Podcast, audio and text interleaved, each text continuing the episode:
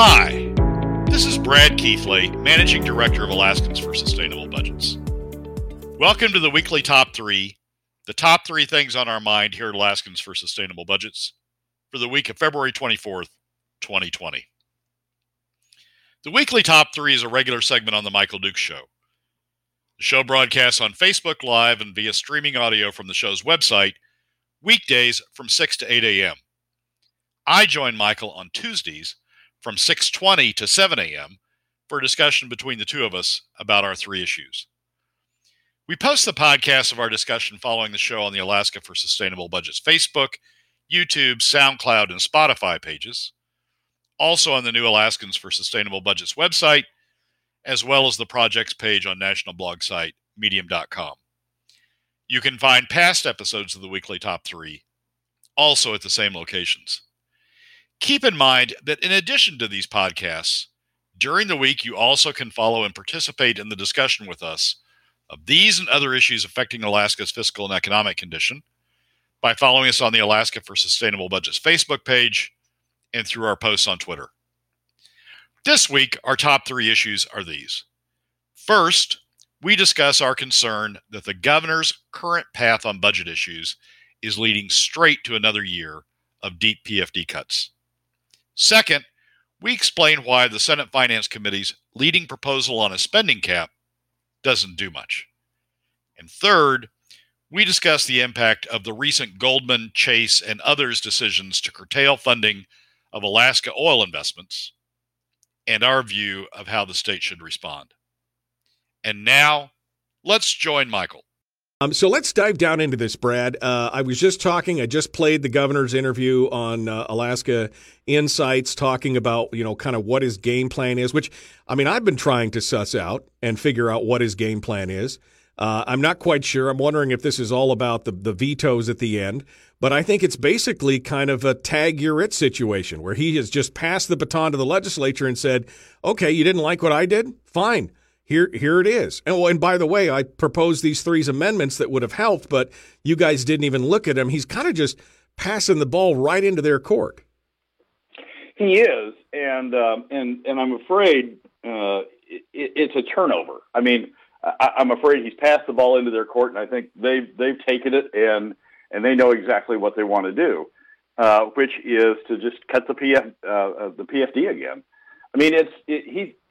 I understand what he's saying in the Alaska Insights interview. I understand the frustration of last year where he got burned badly by trying to be proactive with spending cuts and pushing forward on a right-sizing government agenda. I understand the frustration. I understand the pain of that and what that does to a person. But the proposal this year is basically, as you say, that pass the ball into the other court and say, tag, you're it. You guys, come up with your own ideas. The problem with that, from our perspective, is that they know exactly what they want to do in both houses, which is to use the PFD as the punching bag, use it as another savings account, and draw that down. So they're not really interested. Neither body is really interested in coming up with their own set of proposals. Revenue proposals or spending proposals, and doing what the governor says he wants them to do, which is feed back to him a variety of proposals. So there's give and take. They're just set on, both bodies are set on using PFD cuts as the way of balancing the budget. And frankly, they're just sitting there going, "Wow, the governor gave the ball to us. Okay, well we'll hold it and run the clock out." And then at the end, we'll take the final shot, and we know exactly what that shot is. We know exactly where it's going, and the governor's essentially saying he's not going to put up any defense when we take that shot. So it's a very, very frustrating situation. The governor's plea that the legislature take up the constitutional amendments. If the legislature was serious about that, they would have kept Mike Schauer on Senate Finance. Mike Schauer, the constitutional amendments went through Senate State Affairs last year while Mike was chairman of that. He worked on them hard. He remolded them. He developed support for them. passed them on to judiciary. Judiciary passed on one, maybe, the spending cap on to Senate Finance, and then Senate Finance promptly, introduced its own bill and forgot about the constitutional amendment on the spending cap. So there's no movement on these constitutional amendments in the Senate. There's been none over on the House side. They went into the House and sort of like they went into a black hole someplace. Right. And they aren't going to go forward. So it's just from the governor's standpoint, I understand why he starts this the way he does. I got burned last year by coming out up front with my spending cut proposals. You guys take the ball, but the problem is they know exactly what they're going to do with the ball, and it's not what the governor wants, and it's not what is in the best interest of the state. Certainly, you're just sort of giving the ball over to the top 20% and letting them. Control the clock. Well, let me play devil's advocate for a second, because I'm wondering, again, this is all thinking, just kind of, thinking out loud. But as I watch this, and I agree, he's kind of just passed the ball over to them. But, does this allow them to, is he thinking that he can get them to kind of paint themselves into this corner as cutters of the PFD, and then he could come in and veto any of this extra spending, and then maybe have the fight at the end? And then maybe tie this up into the election season. Can he paint them in the picture, in that way? Or do you think that that's wishful thinking on his part? I don't know if it's his thinking, but I'm just kind of thinking out loud here. That might make sense in some scenarios, but his budget was sort of a status quo budget. It was a $4.5 billion plus or minus operating budget, $4.65 billion total UGF budget by the time you add in capital spending, and that's sort of a status quo budget. The legislature is tinkering with that around the ferries. They're going to tinker with that, I think, with respect to the university, and sort of move some numbers around, but not materially. So, at the end of this legislative process, what it's looking like, the appropriations process, is he gets a budget back that's not materially different than the one he sent. Now, does he at that point say, well, I was expecting you to fund it and fund it differently than the PFD, and since you didn't, I'm going to veto it now. I'm going to veto these spending measures because I don't like what you're doing on the revenue side. Maybe, but that seems, the legislature would then paint him as going back on his initial proposal about spending levels and sort of reignite the whole debate last year. What I would have hoped the governor would have done. I'm going to go to this again. The OMB 10-year plan, I think, is an excellent document, and the five scenarios he lays out in there, I think, are exactly the scenarios we ought to be considering. And the fifth scenario, the balance scenario, I think is an excellent landing point for the state. It's sort of the all of the above approach. You give a little bit, you give a little bit, you give a little bit, and we finally arrive at a sustainable long-term fiscal plan. But even when Lori Townsend tried to prod him on scenario 5, tried to prod him on the balance, right, he didn't really take ownership of it. Yeah. So that's if I were in his position, I would be talking about scenario 5 every hour of the day. This is the landing spot we ought to be driving toward. Well, yeah, but I think that, I think that's as far as he wants to take the idea of scenario 5 is literally publishing it. I don't think he necessarily wants to own it because, again, it's antithetical to Republicans to want to propose taxes, right? That's the death knell. Well, for most Republicans, the ones that are in the Senate don't seem to give two hoots. As long as it's not a tax that directly affects them. He ran on a platform of really no new taxes. So I think that might be as far as he politically feels that he can go, is by including it in the OMB plan and kind of mentioning it in passing, but not really endorsing it. Well, that sounds logical, but the problem then is there's no one advocating it because the legislature is not going to advocate it. They've got their PFD cut approach. And they're perfectly happy to play that role. You listen to Bryce. Certainly if you listen to Giesel, the PFD's too high. We got to get the PFDs down. It's unsustainable. I mean, I saw part of Gary Knopp's presentation down at the Kenai, down in his district in Kenai, and it's we've got to do a PFD that's affordable, that we can afford. Clearly signaling that it's the leftover approach. Whatever's left over at the end of the state taking what it wants to out of the revenue stream, then we'll sort of distribute the rest of it to the legislature. So there's no, I mean, scenario 5 has no owner then, has no advocate then. You've got a situation where the governor says, I don't know, I tried, you guys try. And they say, fine, we know exactly what we're doing. Right. Thank you very much. Right. Thanks for the help. We're on our way. Right. Exactly. And so you've got no one advocating this, the balanced middle. I mean, the sort of the most public advocate of the balanced middle is me. And that's really, I mean, you're really in a sad situation when you've got that. So right. It's just a very, I mean, it's like this huge chasm. The governors, sort of opened up this huge chasm by not advocating anything really other than, it's the legislature's turn. I tried last year, it's the legislature's turn, and the legislature going, fine, thank you very much. Right. And there's really no one trying to develop another alternative, no one in government trying to develop another alternative at this point. It's just, as you said at the beginning, the governor passed the ball, the legislature took it, and they're going to run out the clock and then run their play that they know how to run, and the governor's not really putting up a defense to it. It'll take some real, delicate political tinkering to try and lay this at their feet, which I think is possible, but I think will be very tough. So that's number one, the governor's plan, which leads us into number. Go ahead. One thing we should mention in connection with that is the recall. How the recall is overlaying on all that. And the recall now can go off anytime. The recall election could be anytime, assuming they get the 70,000 signatures, anytime between June and August. So the governor's got to be thinking about that recall sitting in there too, as he gets down to the end of the legislative session, and I think that plays a role.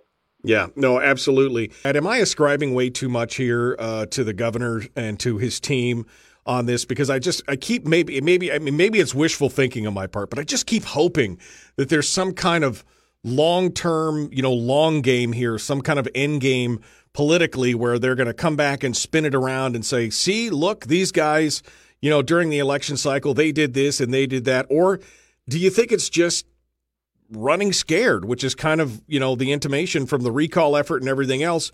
I mean, do you give a weight to that one way or the other, 50-50? What are your thoughts?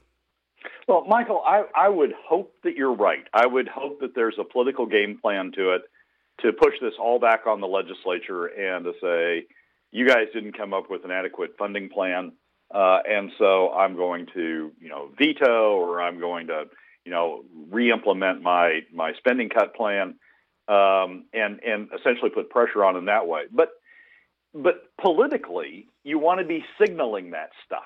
You want to be sort of laying the groundwork of, I gave you a chance to do this right, you didn't do it, and now I'm going to make you pay for it, now I'm going to shove it down your throat.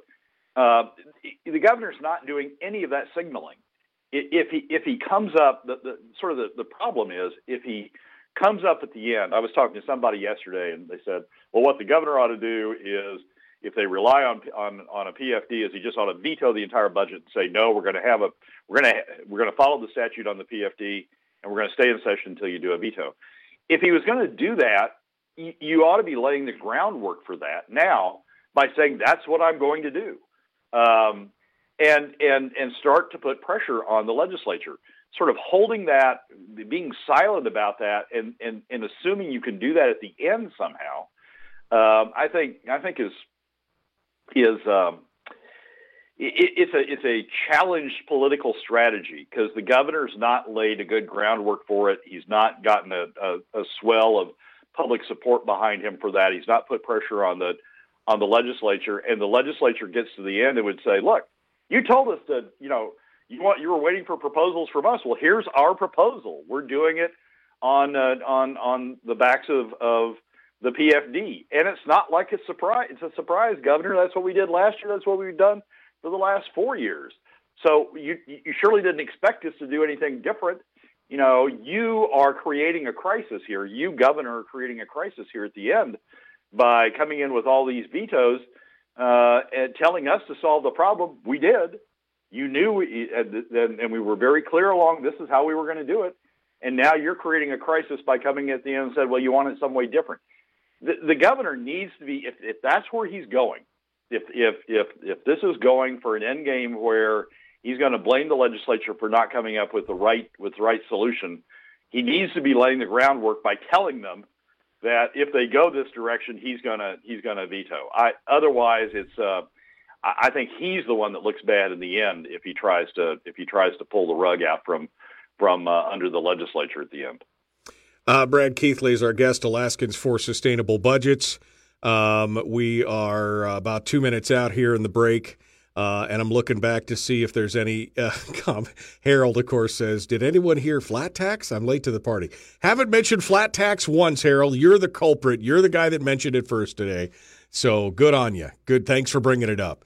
Brad, flat tax. It's really, I mean, again, going back to the balanced approach, he doesn't mention it specifically, but I think really, truthfully, what I laid out was probably the scenario, is that he felt like he could put it in the recommendations of the number 5 balanced approach, but he can't really endorse it. He could put it out there and throw it out there and say, look, I put it out there, but because of, kind of his promises during election and everything else, he can't really endorse it.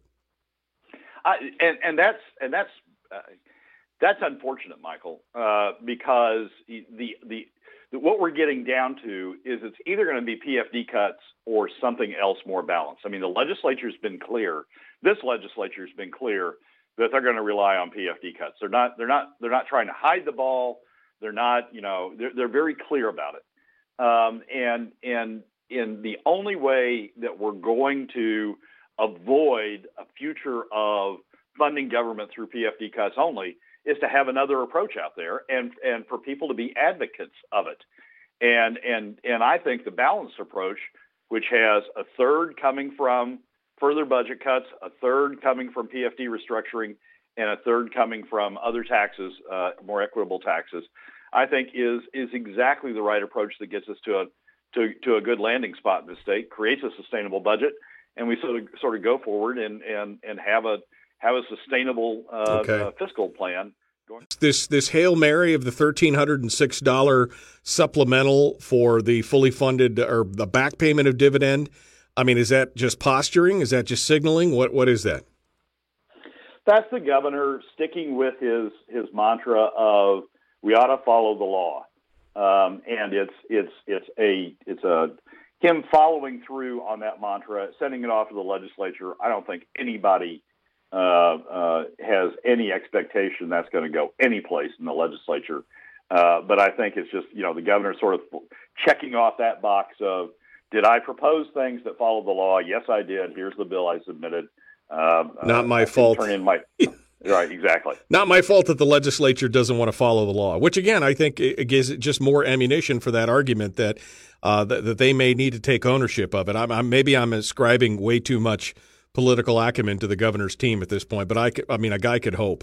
But it leads us to number 2, which of course was his defense with Lori Townsend here in that piece that I just played, where he said, "Look, it's the constitutional amendments, including the spending cap. Well, the legislature's decided they're going to do a spending cap of their own, which, as you mentioned, completely ignores the governor's idea and is a little bit different. It's an appropriations limit based on." Not on spending or not on revenue, not on anything else. It's based on previous appropriations. Give us a quick snapshot before we go to break, and we can rejoin it here.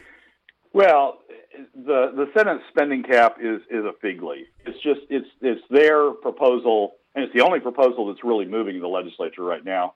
It's their proposal to say they're doing a spending cap, to say they followed through on a spending cap, but it's not constitutional. It's statutory only. And if you look at its chart, at the chart that even the Senate puts out, the spending cap stays well above our actual revenue level, even if you count in the PFD. it's lower than the sort of the current non-applicable, non-attainable spending cap we've got in the Constitution, but it's falling between where revenues actually are and that current constitutional spending cap. It doesn't achieve anything other than to give the Senate a talking point and say, "Yep, we considered a spending cap," and you know, they may even pass it and say, "Yeah, we passed a spending cap," but it's not an effective one. Right, right. Continuing with Brad Keithley here on Alaskans for Sustainable Budget, we're talking about the weekly top three. We had just gotten into number two for this week, which is Brad's discussion on, the leading proposals on a spending cap here in the legislature.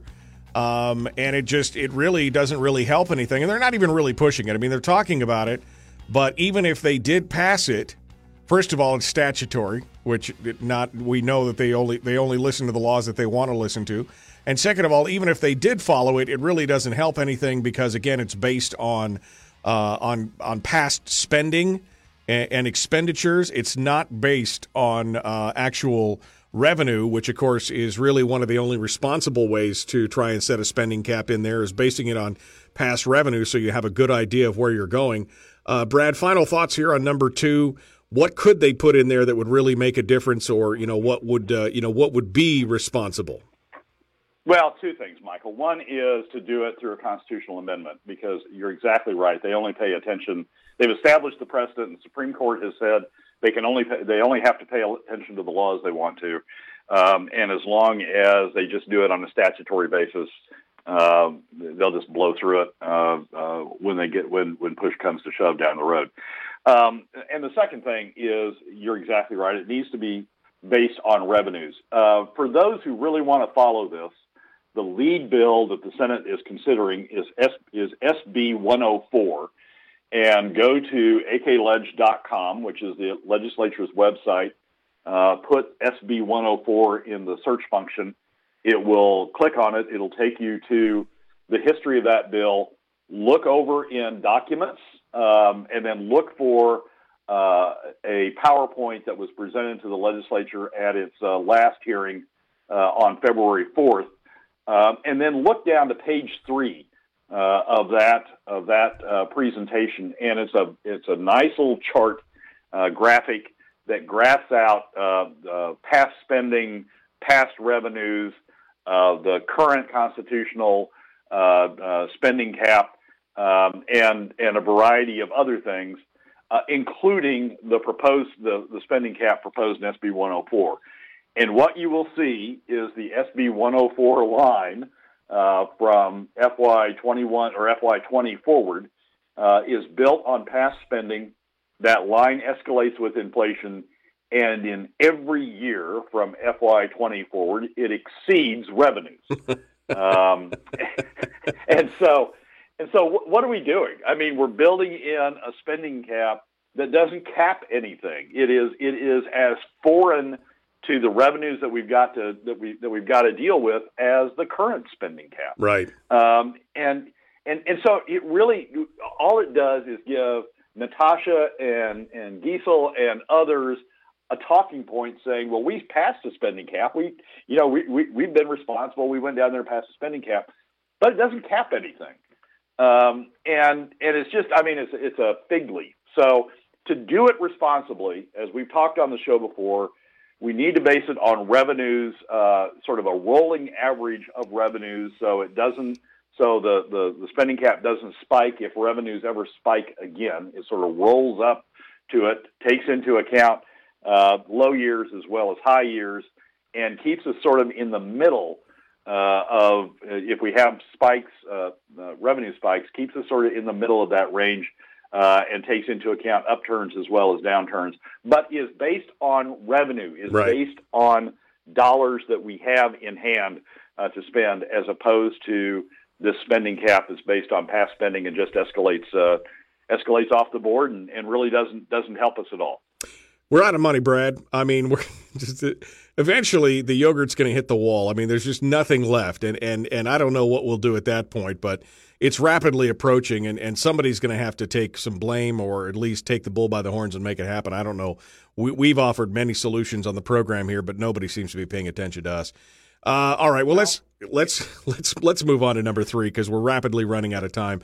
Number three reared its ugly head, and you could be said to be prescient. This is something that you and I talked about here in a previous top three, which is the fact that there are financial institutions out there right now. And Ed King actually talked about this in his prediction for the new decade, saying that climate change, and especially climate change, people who make that one of the centerpieces of their political philosophy, are going to be more influential in the future. And we're already seeing it with Goldman Sachs pulling out. And now JPMorgan Chase is saying that they are going to no longer invest in enterprises which are in the Arctic.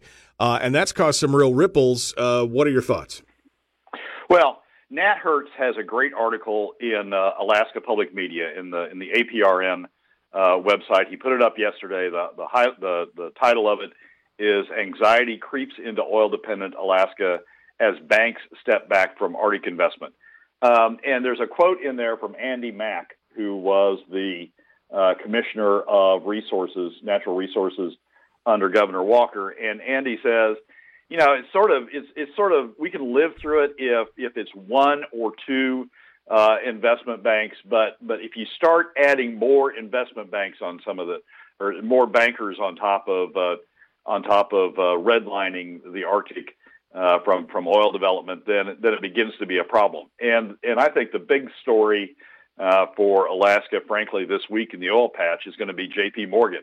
Goldman sort of got out there in front. Lloyd's Bank of England, Deutsche Bank, some others had been out there in front over in Europe, saying that they were going to redline the Arctic. Goldman was sort of the first step in the U.S., and people were trying to say, well, Goldman's just, you know, posturing. JPMorgan Chase stepping in is significant. JPMorgan Chase is a significant banker to the oil industry, and I think it's now we're seeing the more than one that Andy Mack's concerned about.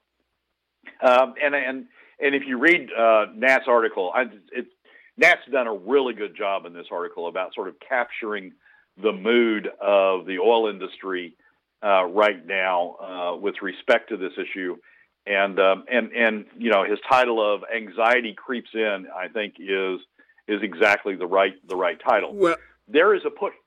Go ahead. No, I was just going to say, I mean, I agree. His article has a very different tone. Suzanne Downing over at Must Read is quoting and talking about the Washington Post article where they quote Pavel Michanov from Raymond James Investments, where he says they kind of downplay it. They say oil and gas activity in the Arctic is so slim anyway that lending from such activities is essentially meaningless. They kind of downplay it. Does that really track with your experience as an oil and gas attorney and being part of the industry in the past? No. Bankers play a critical role in the development, particularly among independents, in the development of the Arctic. And Nat's article, I put a lot of credence in, because Nat went and talked to oil executives and talked to people who are involved in resource development in the state, and really tried to get a pulse of the industry, as opposed to a pulse of the stray investment banker out there. There is anxiety. I mean, I can testify personally to the fact that I've heard people talk about the concern about this. It's not that Alaska isn't without weapons. I mean, we talked last week on the show about the fact that Alaska's carbon footprint, actually development of oil resources in Alaska, has a lower carbon footprint than development in the Permian. In the Permian, they're flaring natural gas because gas produced in association with oil has no value. They're flaring gas at a very high rate, and flaring gas has huge carbon footprint issues. I was just reading these two articles, and I mean, Downing's is pretty short, but it references this article, and I thought it really did kind of a disservice, because it so seriously, it seems, to downplay. Even the Washington Post article was not that rosy. She seemed to have plucked like the nicest comment out of everything there. trying to downplay this like it's no big deal. But I mean, I think this is a pretty big deal. It is a big deal. And Alaska, as I was in the process of saying, Alaska has a good defense to it. I mean, people think that when you're drilling in the Arctic, you're going to have a big carbon footprint because the Arctic has been a place where we've had declining sea ice and you know, melting permafrost and various other issues. But those aren't caused by Arctic oil development. They're caused by global CO2 emissions. So what you really want to focus on is where are those global CO2 emissions coming from?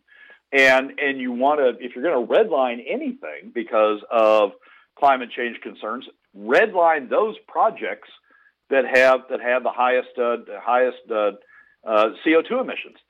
The oil sands in Alaska have been targeted. In fact, Teck Cominco yesterday announced that they were going to shut down a project that had been in the works to develop a new oil sands field up there. Frankly, because they were having funding issues with respect to that project, and because the economics were no longer viable. That's been a target of the environmental groups because of the big carbon footprint. Permian. In Alberta? You said Alaska. You meant Alberta, the tar sands in Alberta. I meant Alberta. Okay, yeah, no problem. Thank you for correcting me. The Permian has a much bigger carbon footprint than Alaska does. So, if we're going to target carbon footprints, we ought not to be just, you know, blithely redlining regions because they happen to be in the Arctic. We ought to be looking at the carbon footprint of those regions. And Alaska, you know, we discussed this on the show last week.